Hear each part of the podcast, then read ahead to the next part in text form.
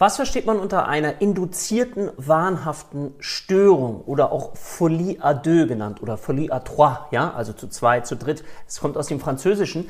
Und erstmal ist es wichtig, dass wir verstehen, okay, in welcher Kategorie nach ICD-10 ist das eingeordnet? Wir sind hier im Bereich F2 bei der Schizophrenie Schizotype und wahnhafte Störung, mal als Oberbegriff. Und dort gibt es ja auch die wahnhaften Störungen, die erstmal nur dadurch gekennzeichnet sind, dass sie ein Warnthema haben. Und dann müssen wir uns vorstellen, aha, gibt es sowas wie eine induzierte wahnhafte Störung. Das ist, wenn ein Mensch ein Warnsystem eines anderen Menschen übernimmt.